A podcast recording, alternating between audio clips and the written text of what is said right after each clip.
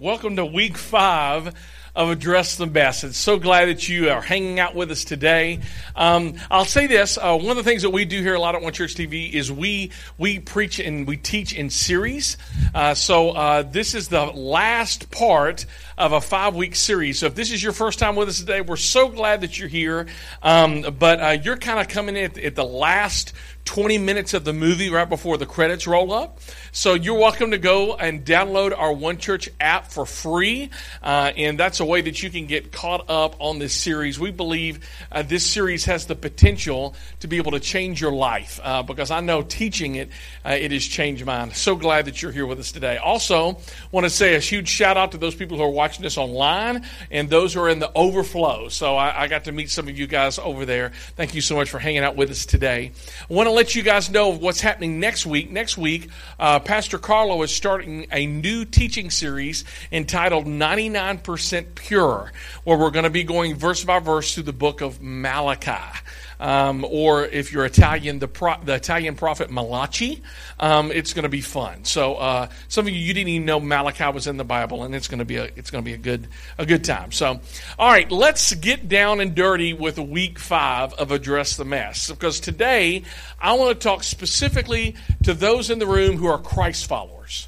If you're a Christian um, and you're kind of just going through the motions of your Christian life and your Christian walk, uh, if you're kind of maybe a little bored with Christianity right now, maybe you've heard all the messes, uh, you've heard all the messages, you've heard all the Bible stories, you know all the songs, and it's just like old hat to you. And you may be in a rut maybe a spiritual rut. And let me say this uh, I'm not judging you because I have been there. You feel like it's just pedantic and it's just day by day, and it's like, what is the point? And you're just bored with your spiritual walk. Let me just give you a spiritual wake up call. It's for you to know that Jesus was not boring. Do you know that? Jesus was not boring. He didn't live a boring life. In fact, uh, if he was boring, then the Pharisees would have ignored him. But they didn't ignore him. They ended up eventually killing him.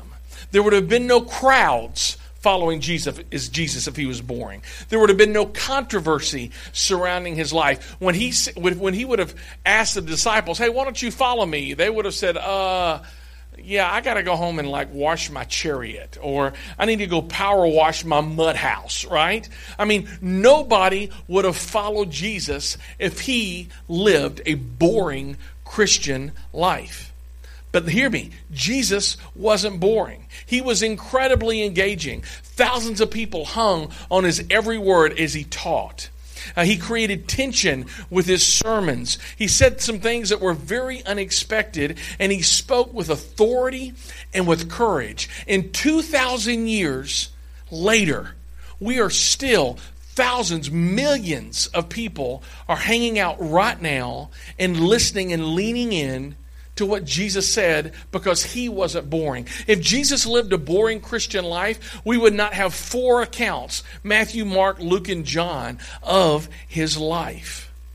And what's remarkable about all of this, if Jesus didn't live a boring life, he doesn't want you to live a boring life as well. And he invites you and I today, this morning, to lean in to his life and to live the way that Jesus lived. No, we may not be able to do miracles like he did. We may not be able to speak to thousands like he did. You and I may never be involved in commanding the wind to stop. But you and I can be involved in building houses for homeless people, protecting them from the wind. You and I may never have the opportunity of raising somebody from the dead. But you and I, we do have the opportunity to be able to lean into a couple whose marriage is dying and bring that back from death. You may not be turning water into wine anytime soon, but God invites you to help bring clean water to a third world country. And the reason why I feel so passionately about this, and the reason why we're culminating with this week, is simply because I have been bored. I have, have had the long yawn when it comes to Christianity. And, and the reason why is because it was my Christian life, and my Christian life was kind of separated from all the other parts of my life so much that it was kind of like a useless appendage. But it was there and it really did nothing and it really didn't provide anything from the outside world. It was just kind of alone by itself. And if that's how your Christian life is, if it's just rele- relegated to Sunday morning and your, your Christianity and your relationship with God doesn't influence Monday, Tuesday, Wednesday, Thursday, and Friday and Saturday, I'm telling you, you're bored. And the thing I, I want to just give you today is just if you consider the Christian life boring, then buckle up because today is for you. And if you're not here and if you're not a Christian, that's okay. You get to watch all the other Christians squirm today. But if you're here and it's on autopilot, let me tell you, there is a way out of your boredom. Today, I'm going to share with you the secret of getting out of the boredom of the Christian life. But it's going to be uncomfortable, and it's going to require you to do something, and it's going to get a little messy. One day, Jesus had a conversation with a lawyer. Do you know Jesus hung out with lawyers? Right? That's kind of crazy, right? How many of y'all like hanging out with lawyers? Like no one, right? Unless you are a lawyer and you could give us tons of lawyer jokes, right? But Jesus was hanging out with the crowd, and there was this lawyer there, this religious lawyer who wanted to trap and to test Jesus. Look at what it says in Luke 10. On one occasion, an expert in the law stood up to do what? Test Jesus. So this guy really isn't interested in following Jesus or even getting the question answered. He's trying to trap Jesus. Teacher, he asked, what must I do to inherit eternal life? Look at those words there. What must I do to inherit eternal life? By the way, the only people that ask questions like that are religious people, right? Nobody's really concerned about eternal life today. They're concerned about this life. They're concerned about how can I pay the bills next week? How can I get my spouse to love me better today? How can I become a better parent? How can I not get fired? How can I get get more money at the end of my month? So already this guy, this religious insider is trying to trap Jesus with some spiritual and theological minutia. But Jesus doesn't take the bait. In fact, Jesus doesn't even answer his question about eternal life. Jesus comes back, you guessed it, with another question. This is what he says What is written in the law? Jesus replied. How do you read it? So, debating with the lawyer, he asked the question, What do you think it is? He answered, the lawyer answered, Love the Lord your God with all of your heart, and with all of your soul, and with all of your strength, and with all of your mind, and and we all heard this, right? Whether you're not Christian or not, religious or church person or not, love your neighbor how? As yourself. And the attorney, the lawyer, rightly so quoted back the appropriate scripture. He quotes from the Torah, specifically Deuteronomy chapter 6, verse 5, the Shema passage. This famous line, this famous verse that you and I know is we are to love your neighbor as yourself. And Jesus answered, You have replied, you've answered correctly. Do this, and you will live. Jesus says, You got it. You nailed it. You picked the right one. Just go and do that. And as Jesus was turning to go, the lawyer wanted a loophole. He wanted to justify himself. So he kept on going. He shouldn't have. But he kept on going. He simply asked this question And who is my neighbor? Who is my neighbor? Who is this neighbor I'm obligated to love? Don't just tell me how to love my neighbor, which neighbor, and who is my neighbor. And then Jesus did what Jesus did. Guess what? He launched into a story. You know, the, Jesus told stories with a point. We call them parables. Some of you, you tell stories with no point and it's boring. Jesus wasn't boring, right? He told stories to a point, and the point he's going to get us is who is my neighbor? And here's what he says. In reply, Jesus says, A man was going from Jerusalem to Jericho. And it says down from Jerusalem to Jericho. So it's descending greatly. And these, this road had a lot of turns and a lot of ticks. And here, along this road, robbers would like just camp out and they would steal from people. They stripped him of his clothes. He fell into the hands of robbers. They stripped him of his clothes because clothes were very valuable in that day. They beat him and they left him. They went away, leaving him half dead. A priest happened to be going down the same road, I'm sure humming Amazing Grace. And when he saw the man, he passed by to the other side. So, too, a Levite. Now, hear me. If the priest was like the preacher, the Levite was like a staff member. These were two people who were paid to be good, right? So, this Levite, when he came to the place and saw him, passed by on the other side. And then Jesus smiled, and he smiled this smile that he knew he, he always smiled when he was about to zing somebody. And then he said this, verse 33 But a Samaritan. And I think Jesus paused there because half the audience is now thinking, okay, there's no way this Samaritan is going to stop and help this Jew because Jews and Samaritans did not get along. They were kind of like Democrats and Republicans. You just didn't get along. The Jews and the Samaritans hated one another. And the other half of the audience thought, okay, here's what Jesus is going to do. He's going to make the bad guy, the Samaritan, the good guy. But a Samaritan, as he traveled, came to where the man was, and when he saw him, he took pity on him. He went to him and bandaged his wounds, pouring on oil and wine. And then he put the man on his own donkey, took him to an inn, and look at this. He took care of him. If that wasn't enough, Jesus kind of twists the knife as he's telling the story. The next day, he took out two silver coins and he gave him to the innkeeper. Look after him, he said, and when I return, I will reimburse you for any extra expense that you may have. I'm coming back this way, and I want you to check on the stranger. And then Jesus turns to the attorney, and Jesus pulls out of the parable, and he says to the attorney and to the audience, and to perhaps you and me this morning, he asks this question Which of the three do you think was a neighbor to the man who fell into the hands of the robbers. And everybody in the audience and everybody in this audience, we would simply say it's this. The expert of the law replied, The one who had mercy on him. Jesus told him and told us, Go and what? Do likewise. Go and do likewise. Easier said than done. Although there's something in you and there's something inside of me, and there's something inside all of us that knows that you and I should go and do likewise. When we see someone in need, when we see someone who has a need that you and I can meet, when we see messy people, even though they've messed up their own lives, there's something inside of us that says we should go and do likewise. But that's hard. And it's hard to figure out who. And it's hard to figure out when. And it's hard to figure out where are we going to find the time and the resources to do that. And do I really want to get involved? You see the question on the screen behind me, do I really want to get involved? How you answer that question really does determine whether or not you get bored in the Christian life.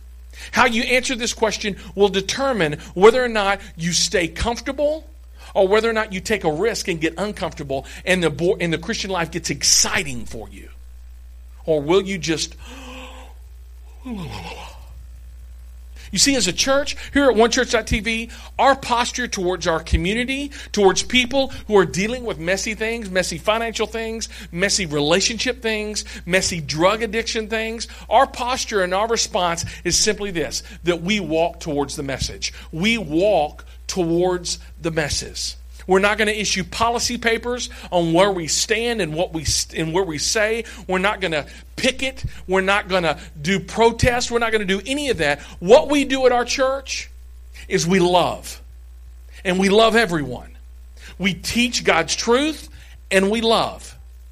And we're not going to take stand against cultural issues. We're not going to be, when confronted by a specific person or, or somebody who's trying to paint us into a corner, to hate this individual or say we're not going to have this over here. You know, I mean, let me tell you a little bit about Jesus.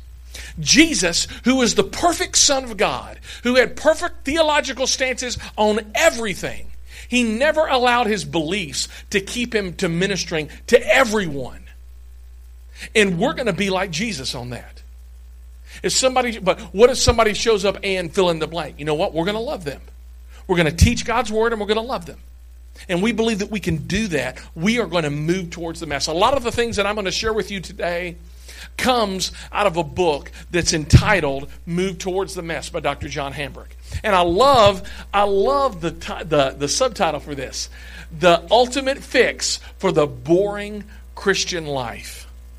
And as we're going to see, if you don't want to be bored, then you're going to need to answer this question Do I really want to get involved in someone's messy life? And, and, and if, if the, whatever the answer to that question is, is going to determine whether or not you stay bored. And let me answer this this way. Um, there was a time in my life, like I said, I was, I was dealing with this boredom. I just started going to seminary. This was in 1993, and I was at Dallas Theological Seminary. And I loved going to seminary. I loved learning all of this heady stuff and theological stuff about eschatology and hamartiology and soteriology and uh, sanctification and ecclesiology and all of this, all these ologies type of thing. But I was also wanting to get into ministry. And but the problem was I had no ministry experience, no paid ministry experience. So I would go and I would, uh, hey, I, am looking for a youth pastor job. Are you willing to hire me? No, you don't have any paid ministry experience. And I'll go to another. You don't have any paid. And after a while, I just got frustrated because I'm like, how can I get ministry experience if you're not willing to pay me? Right? So I just started doing it. And, and finally, a church opened up, a church called Spring Creek Community Church in Garland, Texas.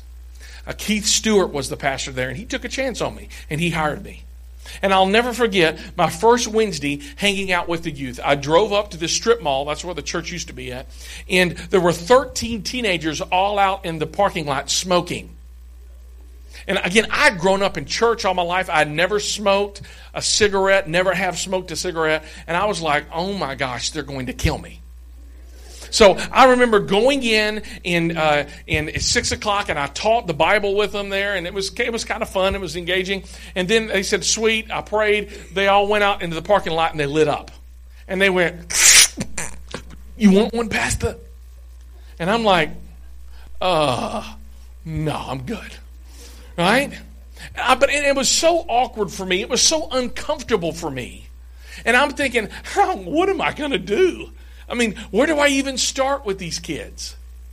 And I remember just being out in the parking lot. They were just being so real, and they said, "Hey, Pastor, would you would you pray for me?"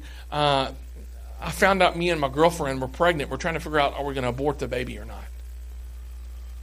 Another one said, "You know, I, I actually I just got out because I tried committing suicide last week and I tried ODing on some pills and my mom kind of has me on lockdown and um, man, if you could just pray for me about this. And then another one uh, said uh, this one girl she was cutting herself all the time and she had these scars all over her uh, her arms. And she says, you know, I, I struggle. I struggle with uh, dropping acid. And I'm like, wow. I just, uh, and I remember, we, uh, you know, I prayed for him, and, and I was just thinking, where do I begin with it? Do, I, where I wanted to begin is, hey, you need to stop smoking. You're going to get lung cancer, right? Or you need to stop dropping acid. That's a no-brainer. you need to stop having sex. You need to stop doing this, stop doing this, stop doing this. That's where I wanted to start.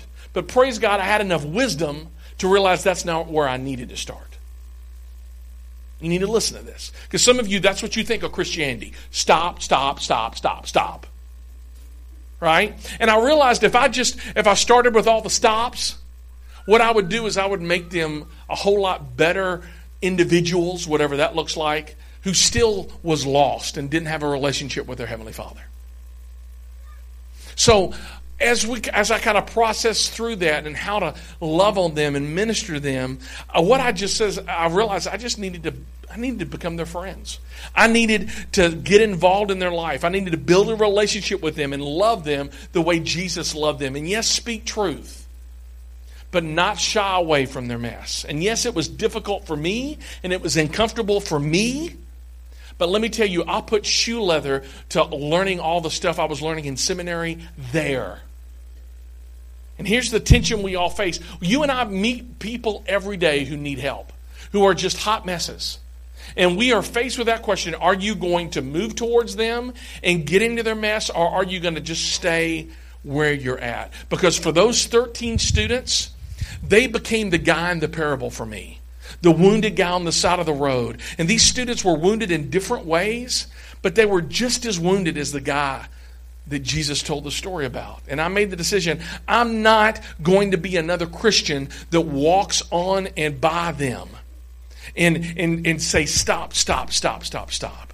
I am going to love them. And I am not going to give them a reason to be angry at the church. I don't know if those two years uh, that they changed their life. I think it did, but let me tell you, it changed my life. Christianity wasn't boring for me no longer because I got involved outside of my comfort zones and into somebody else's mess. Now, here's the thing. There's going to be three things. If you're going to, going to cease being boring about the Christian life, and if you want to move towards a mess, there's going to be three hurdles you're going to overcome. The first one is this it's convenient.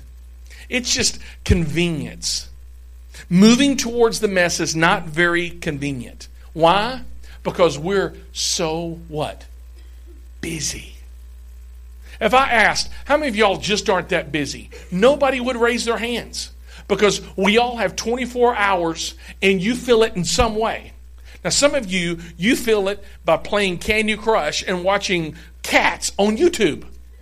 But if I asked you, are you busy? Oh, Pastor, whew, I just can't, I can't, I can't work another thing into my schedule. All right? You, because we're all busy doing something, right? But here's the thing about busyness. Sometimes we become so busy that we don't have enough room in our lives for messy people. In fact, when somebody who's messy shows up in our life, we get kind of irritated. We think, how dare you get into my perfectly managed, orchestrated, hyper planned life? I don't have enough time for you. So it's a matter of convenience. Let's go back to the verses. A priest came down, going down the same road, and we saw the man he passed by. A Levite, when he came to the place, he passed by. The priest and the Levite had no margin of, of space in their busy life. They were busy folks, and they weren't busy doing bad things. I'm sure they were going to the temple and going to church uh, and, and teaching Bible studies on how they can better love other people. They probably were going uh, to church and rushing there saying, I, I just, man, I'm leading this Bible study on how we can uh, make an impact on our community. All the while they missed it because they passed by. The priest and the Levite didn't have any time in their life. Are you that way? Are you just too busy? Let me give you a, an awful question to figure out whether or not you're too busy or not. You'll know that you're too busy when messy people are inconveniences rather than opportunities. Are people inconvenient for you? Or do you see them as an opportunity? Next thing is comfort. We like convenience, and gosh, do we like our comfort. Moving toward the mess is not particularly comfortable. And hear me, our culture prizes comfort. We work towards comfort, right? In fact, one day you hope to do what? Retire. You want to fi- figure out, go to a beach somewhere. You want to get in a hammock, buy a lazy boy, and just, don't you? You just want to relax like that. You want to stay, you want to get to your comfort zone. In fact, we even use that term, comfort zone. Let me tell you about our comfort zones. John Maxwell says this if we're growing, we're always going to be outside our comfort zone. So if you're not growing spiritually, it's because you're comfortable. There's nothing wrong with comfort zones, don't get me wrong. They're a great place to recuperate, but they're not a great place to live because nothing much happens inside our comfort zone. If you spend too much time there, it starts to get boring. We will never meet the best version of ourselves inside our comfort zone. Never. We will never meet the best version of ourselves inside our comfort zone. But if you choose to get out of your comfort zone, there you will grow. That God uses the chaos, the uncomfortable circumstances to mold us and to shape us. That's where you and I grow. And again, the Levite and the priest, they didn't want to get messy, they didn't want to be inconvenienced.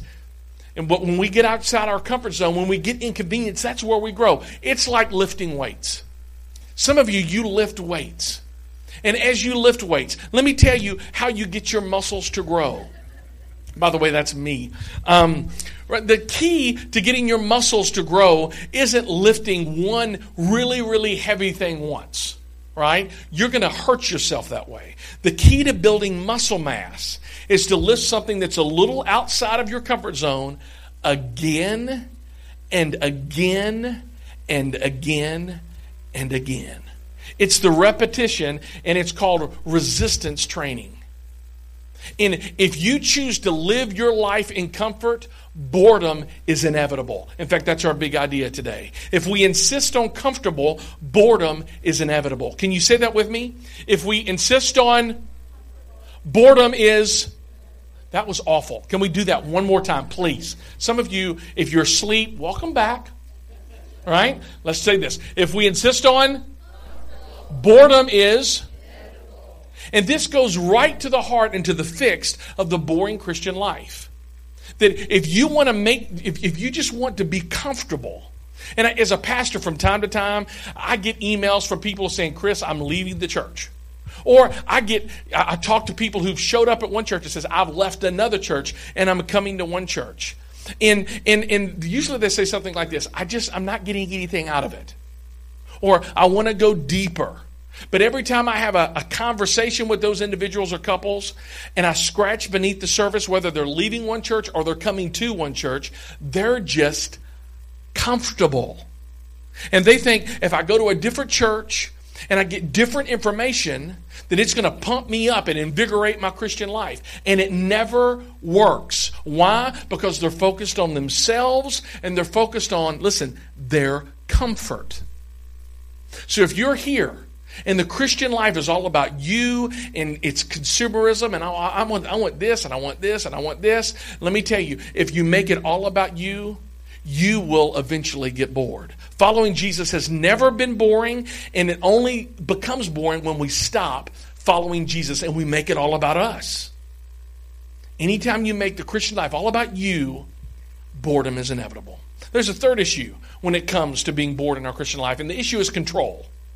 When, when you're moving toward the less, the mess, we're not in control, and that bothers us. Because some of you, you like being in control. Let me see your hands. You like being in control. Let me see you. All right. Now, those people who are not raising their hands, you're liars. Right? Everybody, you want to be in control of your situation. Right? You are.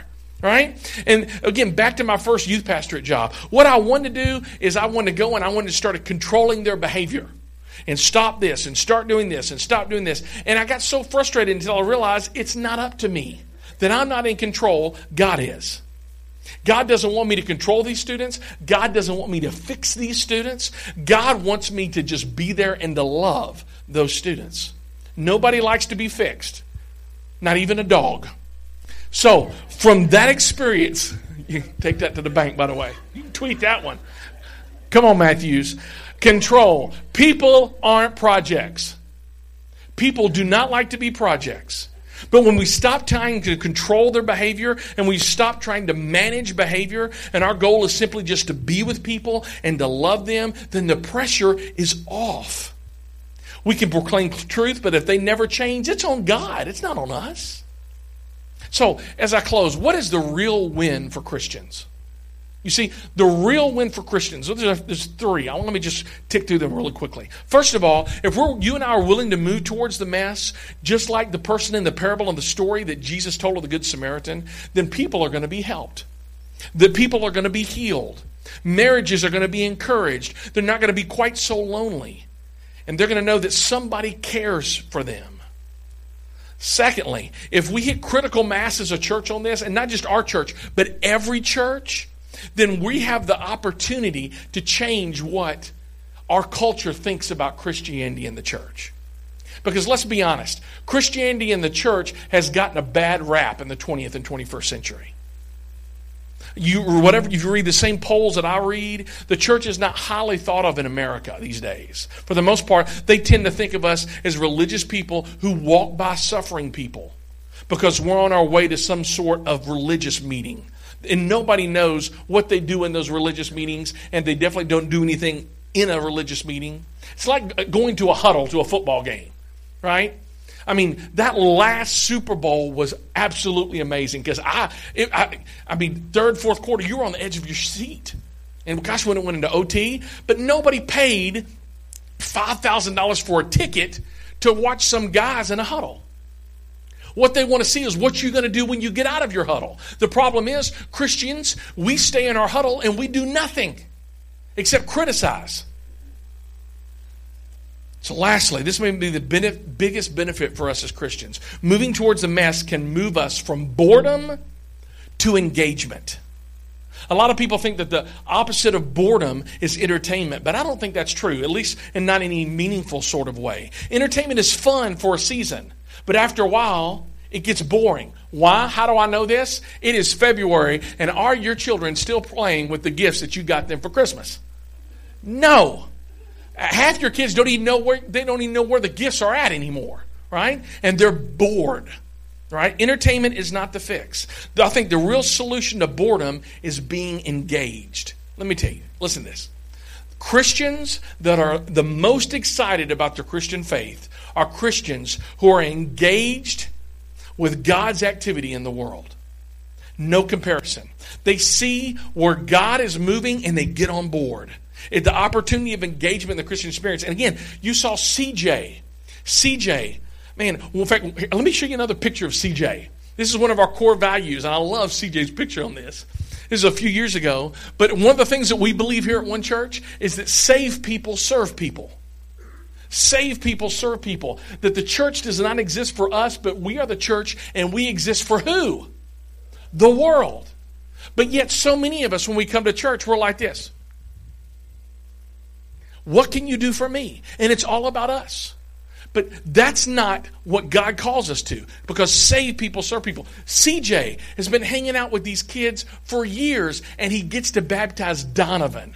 Man, that rocks my socks off. Do you think that, Don, that CJ prays for Donovan?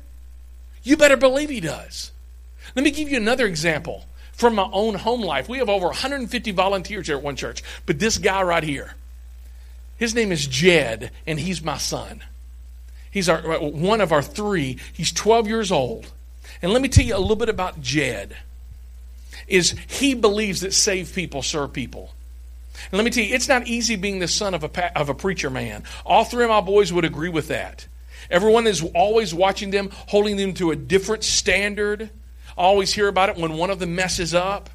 And you know what? At the end of the day, they're just kids. They they screw up.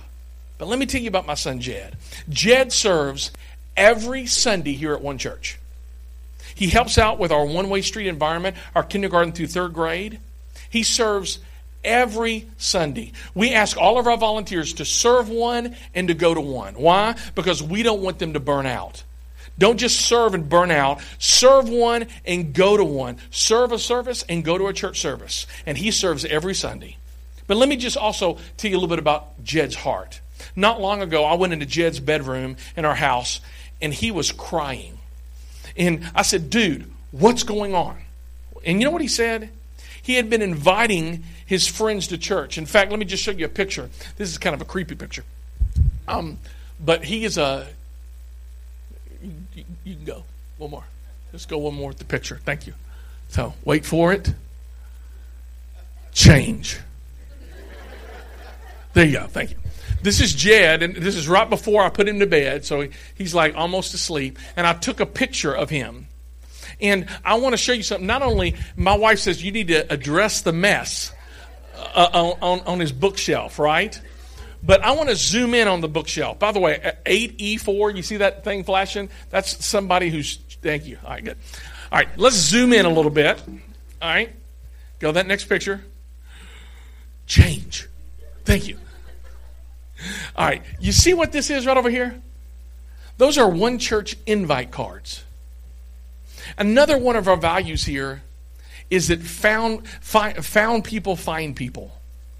And one of the things that Jed, his heart for, is he's been texting his friends. He sees people at school. He hands out these invite cards. And what broke his heart that night as he was crying is he was texting his friend and been inviting him to Wednesday night to Inside Out every Wednesday night. Six, it's, it's from uh, 6.30 to 8 at the One Church offices. And he's been inviting this kid, inviting this kid. And eventually the, the friend just texted him this. He says, my parents don't believe in God, and neither do I. So please stop inviting me.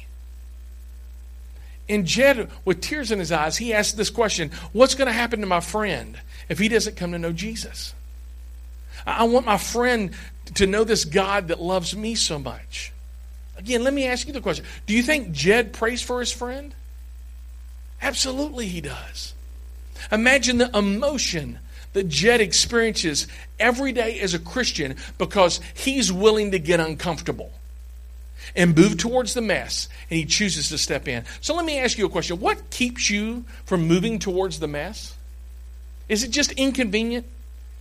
You're just too busy? Or maybe you're just too comfortable.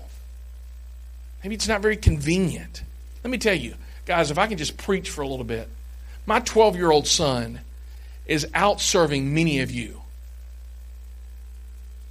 Because all you do is you show up and you sit and you soak and you start to sour and you think something's wrong with one church, something is wrong with you. Oh, I just I need to drop the mic right now. Thank you. Because and listen, I'm not trying to get all up in your grill. But don't blame us when the Christian life is boring for you. Don't do that. And let me tell you how you can make it unboring is you can start to engage. Some of you, you can start to serve. You can get up off the bench and quit complaining about how the game is going and get into the game. You can start to serve. I'm going to be at the next steps table. I can help you out with that. Some of you, you just need to get into a community group. I mean, you're so lonely and you have no friends. And let me tell you, I, my heart goes out for you with that. Let us help you with that. Let us get you into a community group. Some of you, you're like, uh, you just don't give. And let me tell you, I put my money where my heart is. And some of you, your heart isn't here because you haven't, you've never given a dime here. You're not engaged. You've never invited anyone like my son Jed. I'm inviting you, take a step. Take a step. Move towards the mess. Because if you're, and if, let me say, if you're here and you're not a church person, you're not a Christ follower, and you're like, this is like a, a new thing for you, if you want to know how to make a difference, we are your people. We are your people. But my encouragement as we close is simply this don't make it all about you.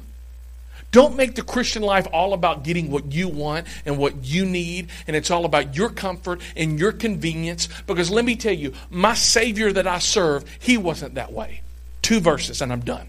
I'm going to quote them. This is Luke 19:10. This is Jesus' mission statement. He said, "The Son of Man came to seek and to serve those who are lost, to seek and to find those people who are far from God." That's Luke 19:10. Let me give you another one. Mark 10:45 that Jesus came not to be served, but to serve and to give his life a ransom for many.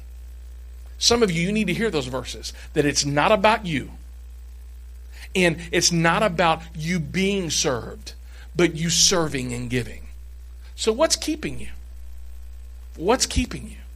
What's keeping you on the bench? Get up. I promise you, you will be bored no longer. Let's pray. Heavenly Father, Lord, I thank you so much, God, that we can come here today. And I thank you so much, God, that just in my life, in my experiences, times where I've been bored and I've been yawning and I'm like, well, okay, I've heard this. I know this story. I've read this Bible verse. God, I've read the Bible through so many times. And it only gets boring when I stop following. So, God, I just pray for everyone in here. I pray that we would no longer be a church for people just to sit and to soak and to sour and to complain and to make it all about us. That's not what you, that's not the reason why you came. You came to move towards our mess. And while we were yet sinners, you died for us. And God, I pray that for some of us, we just need to experience your love for the very first time. And for other, others of us, God, we need you to renew the spirit that you gave us years ago. And Lord, that only happens when we get our mind and our eyes off of us and put it on God and put it on other people. Thank you for hearing our prayer. Thank you for coming and addressing our mess, Jesus Christ. Lord, we love you for it. It's in Jesus' great big name that we pray.